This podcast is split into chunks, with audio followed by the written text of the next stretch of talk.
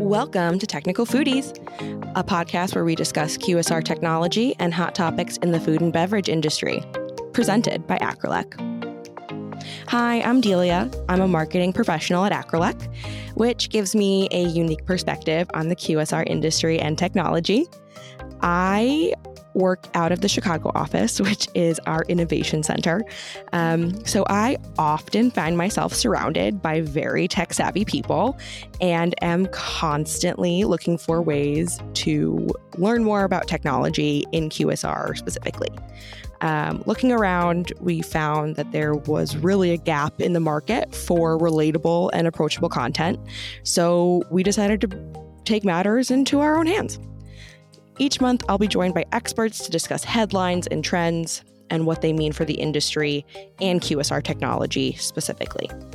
The hope is to make Technical Foodies the go-to destination for anyone interested in technology in Q S R and maybe have some fun along the way. So tune in every month, get the inside scoop, and don't forget to rate, review, and subscribe wherever you're listening.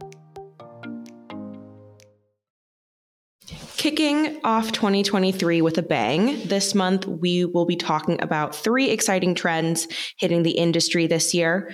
Um, each January, major Q S R publications put out a list of trends they're anticipating in the new year. Um, it can be quite a lot to sift through. Some of them completely contradict each other. Um, that's why I'm so excited to be sitting down with an expert to help us uncover what they mean for Q S R technology. Um, joining me today is Tyler Marpes. Tyler is the Vice President of Sales at ACRELEC America. He is an experienced technologist and brings years of experience developing technology that has reinvented the customer experience. Thank you so much for joining us, Tyler. Glad to be here. Looking forward to it. Great. What are some examples of top t- trends from twenty twenty-two, um, and what do you see emerging in twenty twenty-three? Yeah, so I think it's good to start with what's going to roll over, right? What what is here to stay? Uh, and I think the first part of that is going to be the Q R code. Uh, we saw sort of a reemergence of an, an old technology during uh, the COVID pandemic uh, that helped businesses, small and large, mom and pop to enterprise, be able to quickly address the uh, question of digitalization and contactless ordering and payment. Uh, whether that be in casual dining settings with order and pay at table, uh, or even in Q S R and fast casual environments to simply provide information to the guest in a contactless way. The next topic that I think is going to be important for us to stay close to uh, is that of drive-through, and, and specifically uh, in A I. Uh, drive-through sort of had this, this resurgent moment uh, in COVID as well as dining rooms closed down. Uh, brands were operating at uh, you know nearly ninety-eight percent plus drive-through for a good portion of the last three years.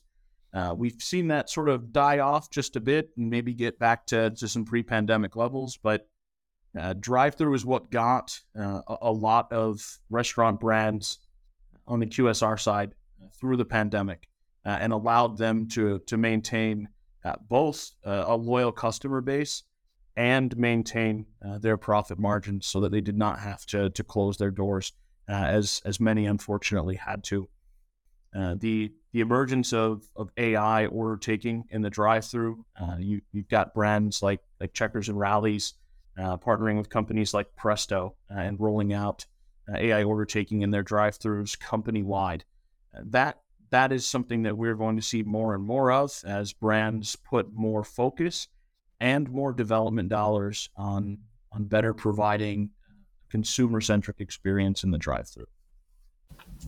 Um, what brands are you keeping on your radar as we start off um, twenty twenty-three? Obviously, you mentioned Checkers and Rally's. I think those are kind of big upsets in the market um, in terms of digitalization. Um, but do you have any others that you're you're keeping an eye on? Yeah, without throwing too many names in the ring, uh, I, I think it is important for us to maybe stray away from talking about, you know, what would be restaurant businesses' top five hundred or Q S R's top fifty.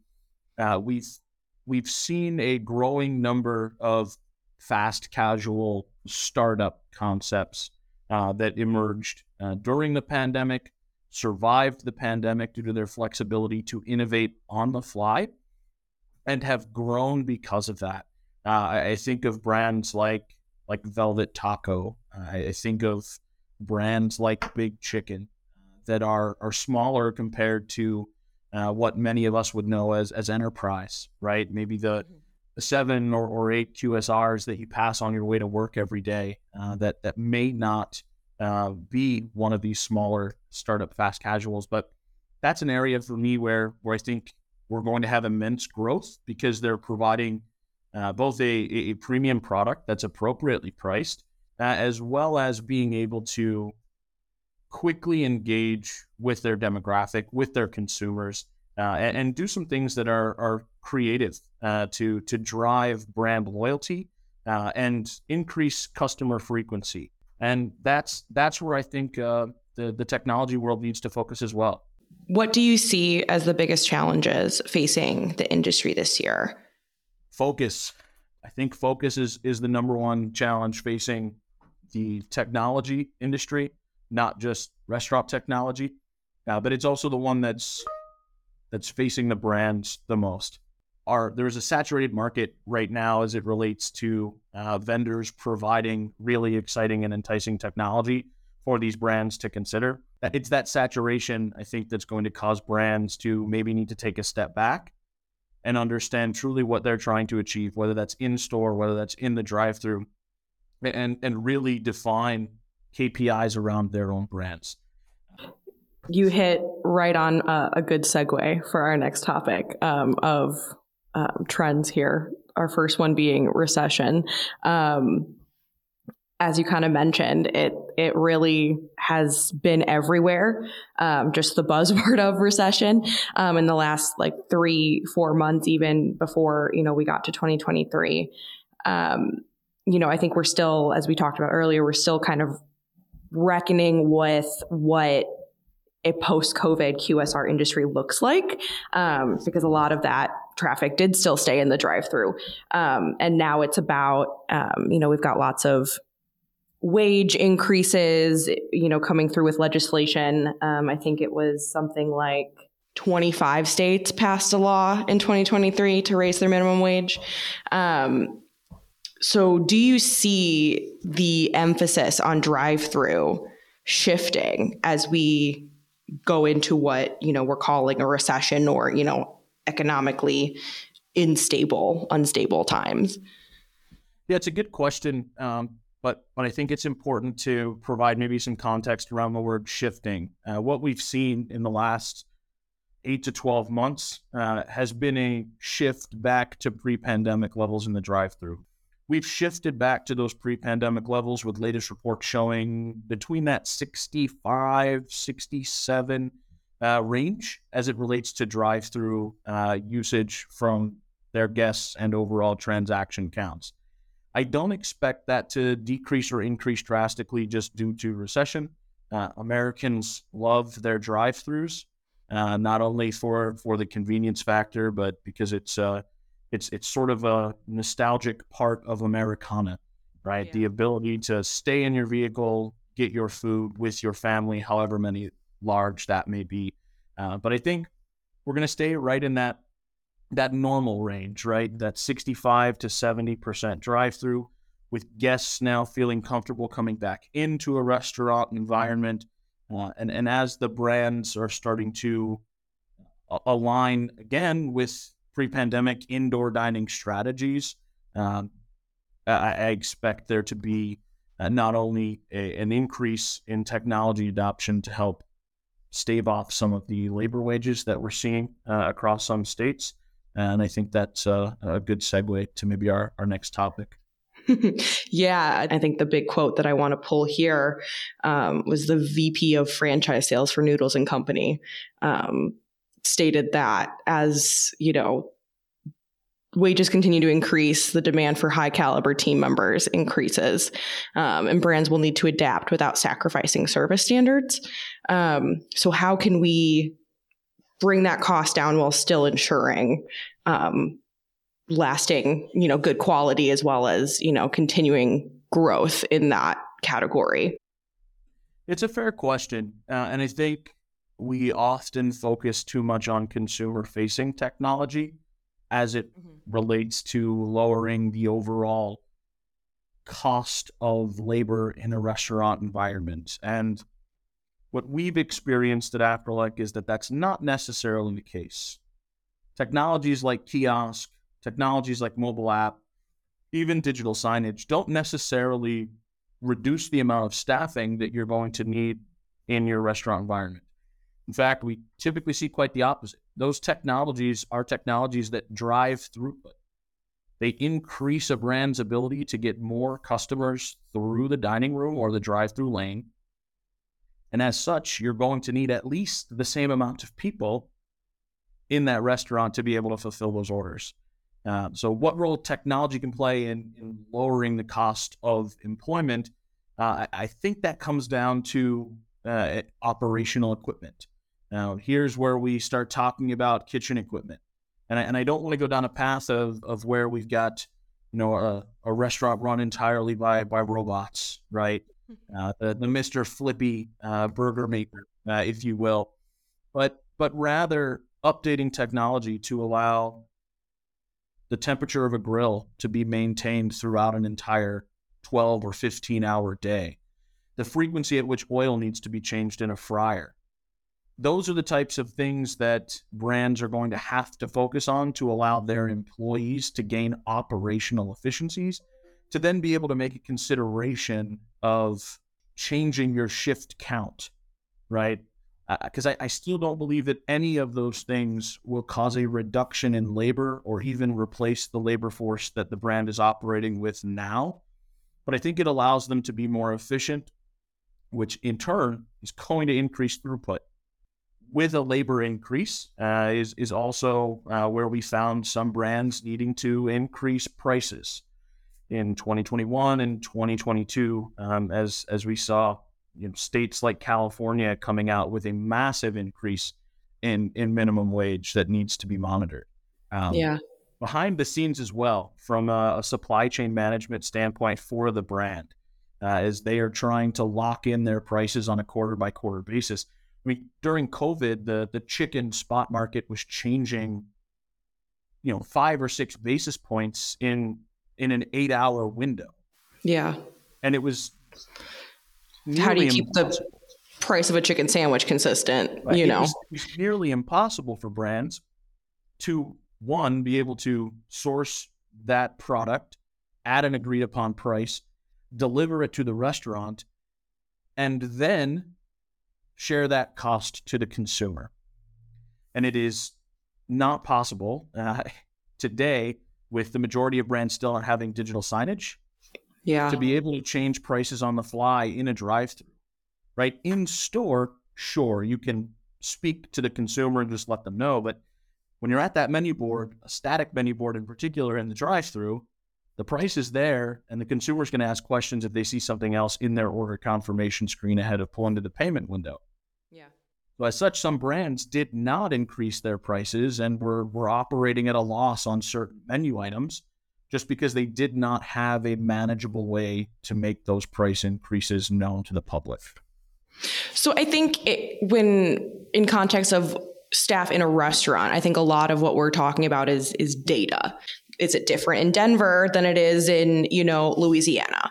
And so do you think that that is going to be the emphasis kind of going forward into this uncertainty, is trying to crack down and collect all of this information, or as much as possible, um, before they're then able to make changes or, or you know, cut staff or or what have you? It's an excellent question. Um, and for, for any of the listeners, and I know you've been privy to some of these things at trade shows, and I have as well, as we walk the floor and just see the types of companies that emerged in the last two to three years. And I think we've had maybe a six or a seven X increase yeah. in the number of labor management software solutions that exist in the market today. Uh, but those software solutions have to be data driven. The, the cost of a product, the cost of delivering that product in Los Angeles is very different than Morgantown, West Virginia. Yeah. The demographic in L A versus Morgantown, the demographic in Morgantown compared to Pittsburgh, compared to Chicago, yeah. though that data is is paramount for, for brands to consider. Uh, one, as I expect uh, brands to sort of come together uh, that we, like we've not seen in the past, uh, to try and fight off some of this legislation as it relates to labor increases, um, as it relates to minimum wage, be- because they're operating inside of known quantities. Mm-hmm. We've got a shortage of truck drivers, so shipping is now more expensive. We've got a labor shortage still, so labor is more expensive. Um, so we, we can't just say that one size fits all as it relates to a labor increase or even a price increase on the brand side. And to your point, I think data is the only way we get there. Flexibility also seems like a really necessary um, concept for chains as they try to future-proof, knowing that a lot of those prices are going to continue to fluctuate wildly, especially if we continue into a into a recession. Absolutely. Awesome. So I think our second topic here, um, which we kind of did a nice little lead into, um, is loyalty. Um, loyalty programs, uh, several sources talked about a renewed drive for them, um, whether that's reworking what's already there, figuring out how to implement them in new ways, or even just starting from scratch. Um, from a marketing and brand perspective, um, when these are implemented successfully, you're, you know, you're inv- evangelizing these customers. Um, and for me, what comes to mind is Starbucks, which I think is um, kind of part of my personality at this point a little bit. Everyone knows me for my Starbucks. You have to earn those stars. Have to. And I think that Starbucks is a really great example of how you can s- set attainable thresholds for Um, loyalty and and keep people coming back for, in my case, ten years, which at twenty-five is moderately depressing, but we don't have to go there. Um, do you see loyalty programs becoming an emphasis for brands? A hundred percent. I mean, there's there's no two ways about it. For anybody that listens to uh, large enterprise Q S R brands earnings calls, um, you're going to notice two things right away. They want to increase what is considered known diner sales. So they want to to know their diner, not just the demographic, not just that it's, you know, white men aged thirty to forty-one, right? That that data is not necessarily useful. No, now, they at, want to know how many times you're ordering a sandwich and what right. you want on it. At the store level, that data does not provide enough information for an individual owner, operator, or franchisee to be able to make informed decisions uh, about their own pricing power. So to increase known diner sales, we have to have good loyalty programs. Now, good loyalty programs have been around forever. Uh, there are as many, many loyalty programs as there are Q S R brands in the world right now. I, I think where oftentimes brands and loyalty providers may fall short is the collaboration with other consumer-facing technologies. Because loyalty on its own, a loyalty platform on its own is not enough. You have to have an engaging consumer-centric application, very similar to the one you mentioned about Starbucks. That's simple to use, remembers your favorite orders, has a very clear-cut Uh, rewards program that you know exactly what it means at all times. You know how to achieve those certain goals and and milestones in the app. And I think that's where the focus needs to be for brands is they most of them have loyalty programs today. Mm-hmm. Most consumers don't have a reason to become loyal. Loyalty is a sale. The consumer is selling their data to you. What are you giving them in return? It's not a one-way street. And I think that's where we we maybe have some some deltas between brands like Starbucks uh, or Dunkin', for example, who have mm-hmm. great loyalty, and other brands that have maybe fallen short of the mark. Uh, and determining what that sell price is for that data yeah. is the first step in them being able to build out that consumer-centric program. And then, so in the context of our last trend, recession, at, during the last recession, so like oh eight, oh nine is when we saw a lot of these really deep like price cuts, right? You know, five dollar foot long, which now goes for twelve dollars in Chicago, B T dubs, it's depressing. Um, do you see loyalty programs like being that where we get those discounts that we used to see on like the dollar menu and, and just widely available to get people just to come in the door? And now it's high. You know, we'll give you a deep discount, but I want your information. Yeah. So I'll start by maybe changing the terms that we're using. Yeah. uh, to use a more brand centric term. We're not providing discount. We're providing the, the customer value. There we go. Yeah. Right.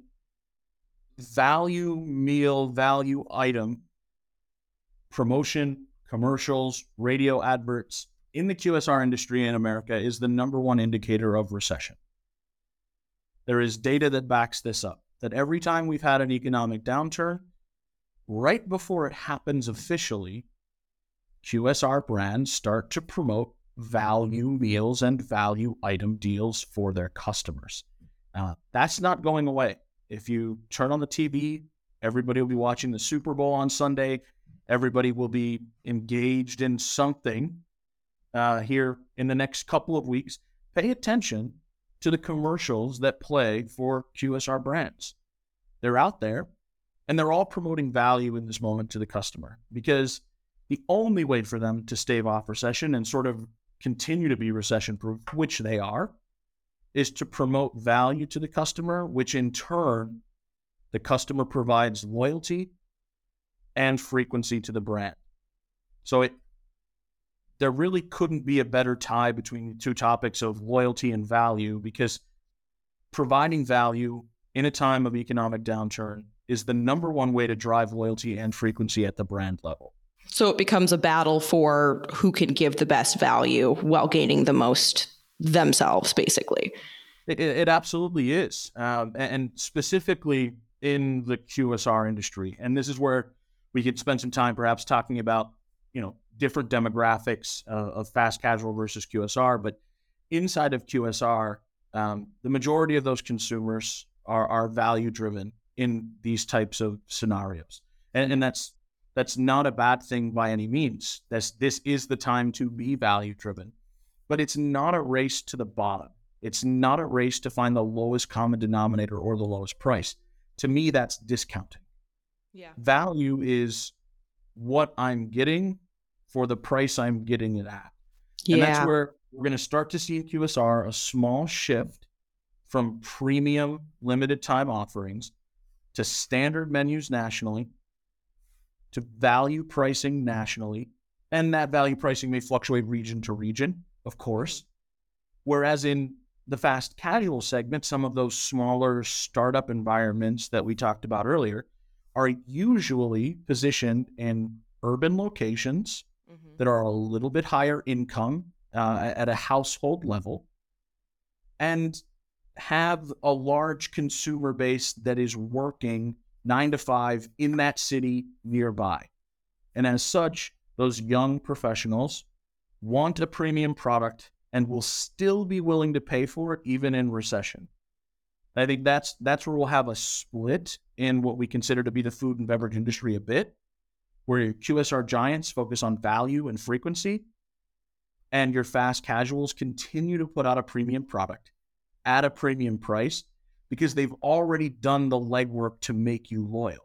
Because that's a really good point about the loyalty. I mean, we have a, a burger chain down the street from us here in, in the Chicago office. It's um, Small Cheval. They're like really known for their burgers. It's very Chicago. Um, and it is, all they serve is burgers and fries. You can add bacon or you can not add bacon. Like those are your options. Um, and it's packed every single lunch rush, no matter what. It's a thirteen dollar burger for lunch and people are about it. They will line up around the corner for days to get a burger from Small Cheval or All Cheval. Um, so my other big question around loyalty is how we um, are able to migrate that from the traditional sense of, you know, me ordering ahead at Starbucks or me ordering at Starbucks and getting those points. So are we at a point where we're able to bring loyalty into the drive-through and to third-party pickup in an equally seamless way that we're able to accomplish it in inside of a store. Yeah, so loyalty for delivery and pickup is a tricky subject because the majority of brands offering delivery and pickup are doing so through a third-party service. You think yeah. Uber Eats, Grubhub, DoorDash, Postmates, those are the major players. I believe that throughout this year, we're going to see brands, uh, and it may be a small number, but I I know it will happen, focus on first-party delivery. Think Domino's. They just purchased the largest fleet of E Vs for, I think, any restaurant chain ever, right? Yeah. Not sure that any other chain has purchased any E Vs, but they purchased but they, have the they have the most. They have the most. But that focus on an efficient first-party delivery platform allows them to maintain loyalty because it's a known driver, likely going to a known consumer, and Domino's is then able to use that driver and that delivery service as an extension of the brick-and-mortar store to build a relationship with the consumer that they're delivering to. That's that's the difference. I think the the order online or order ahead pickup experience, which I think is going to shift from in-store to a drive-through experience. Uh, brands, especially around new store openings and new store yeah. construction, are starting to factor in mobile pickup lanes, uh, yeah. where it would be a dual lane or a Y merge, where that second lane is for pickup orders only. We've seen McDonald's successfully implement the, the pull-ahead parking spaces, uh, yeah. both for drive-through ordering as well as order ahead. All of those elements allow for loyalty.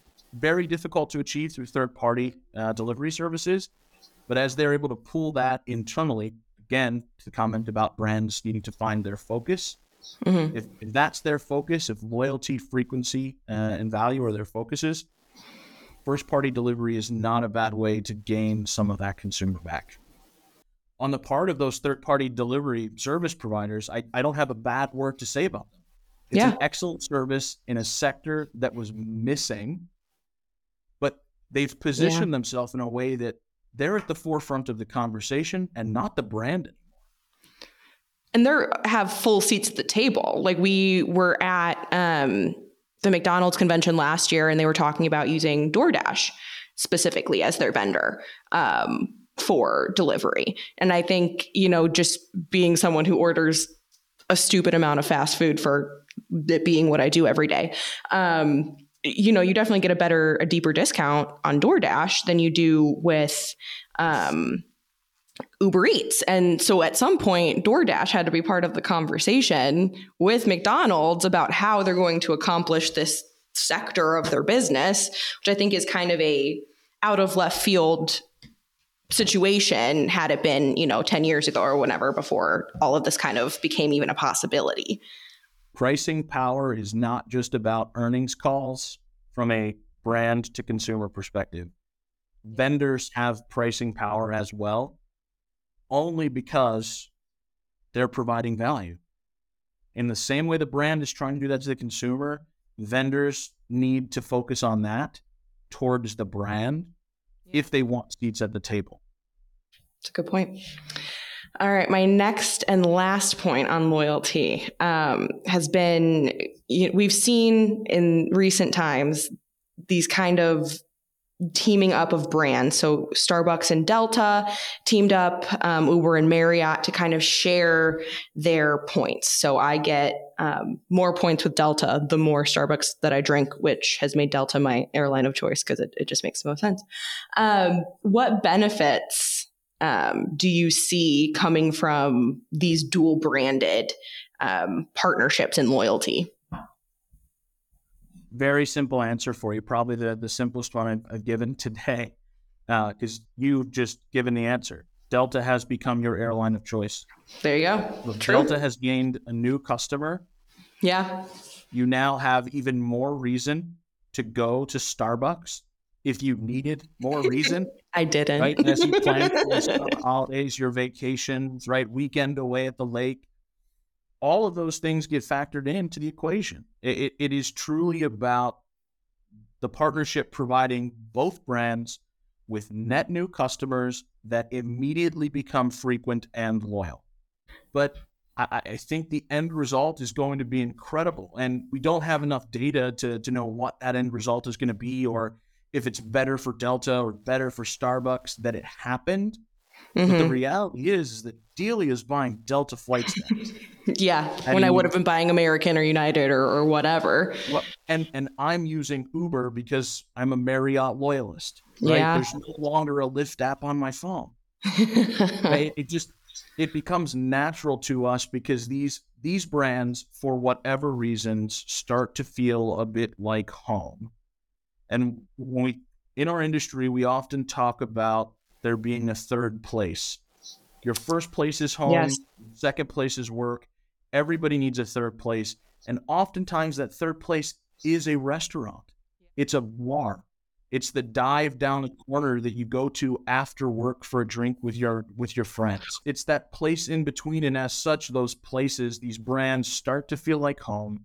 They mm-hmm. start to feel like family. And when you're able to go into your local Starbucks and recognize the person that's taking your order, that's all the more reason to come back.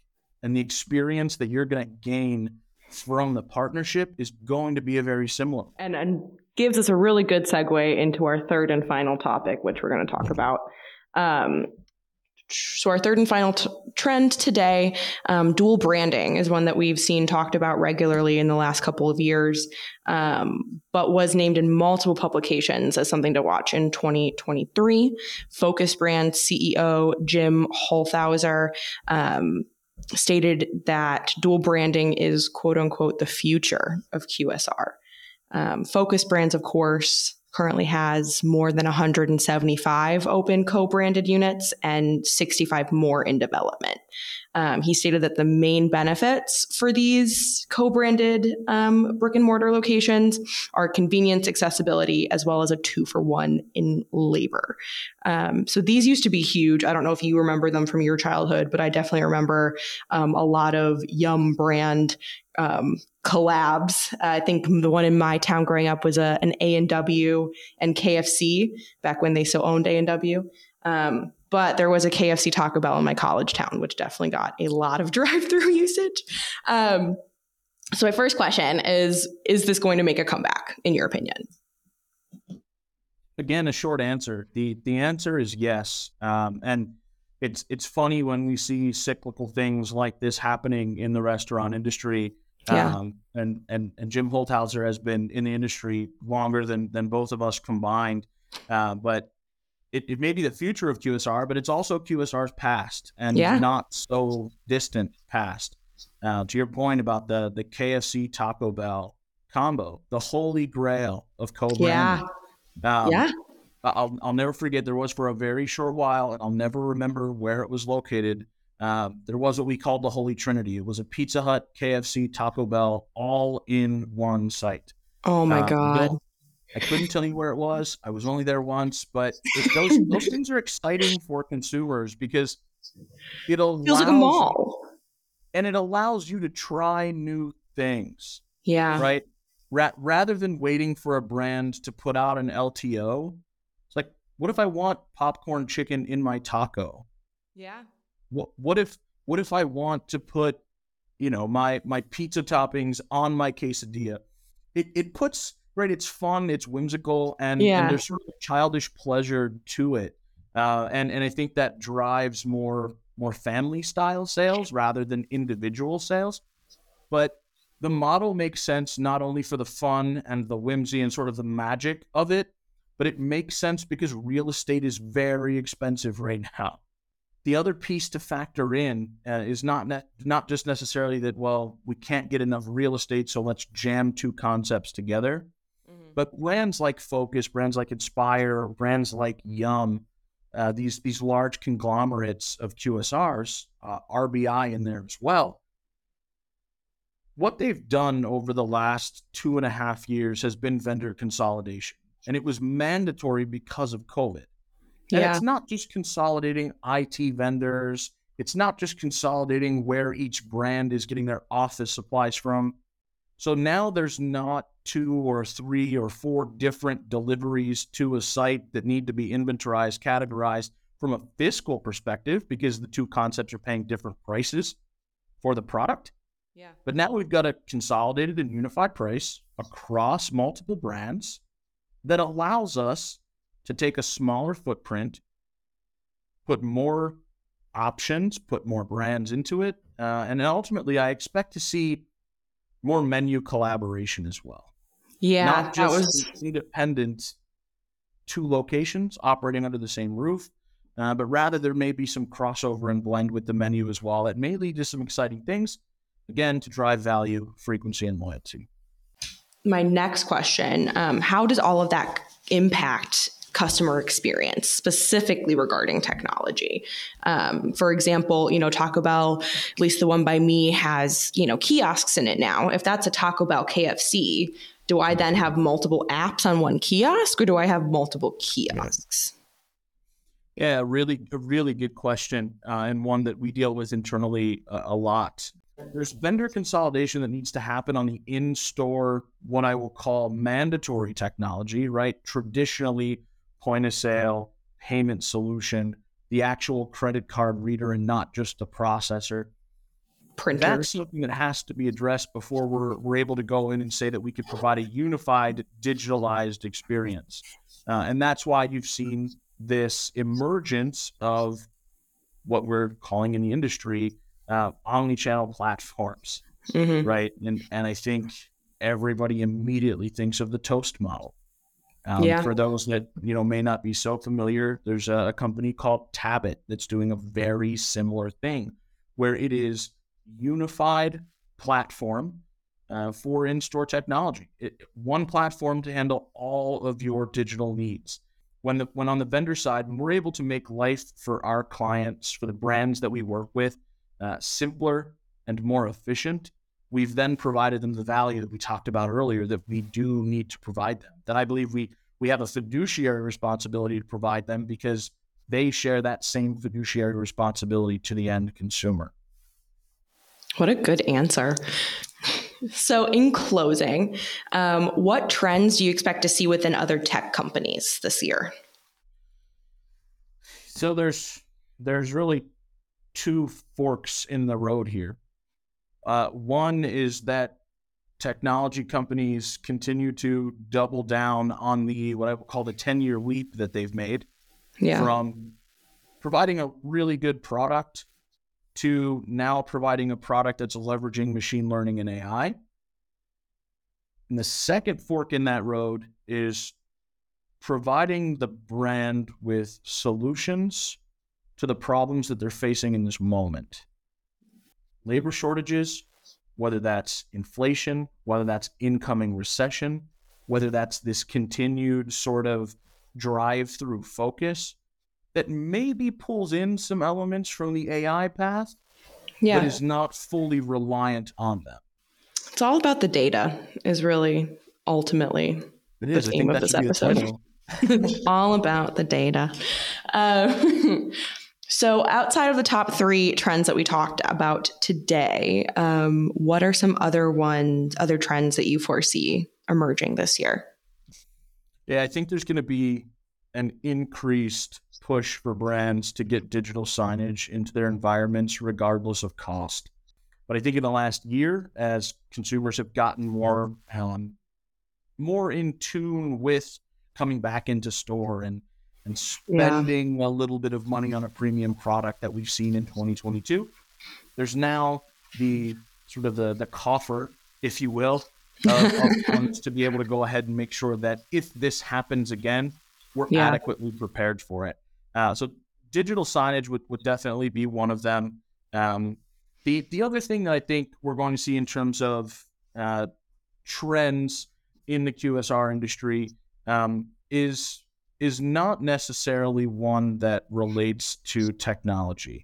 Okay. Uh, I think I think we're going to see a focus, and we talked about value and we talked about that pricing power, but I, I see a focus on really reining in brand image. When you think about loyalty, right, I'll, I'll use sports as an analogy, right? I, I wear my Pittsburgh Steelers colors with pride, even though I've not seen a playoff game.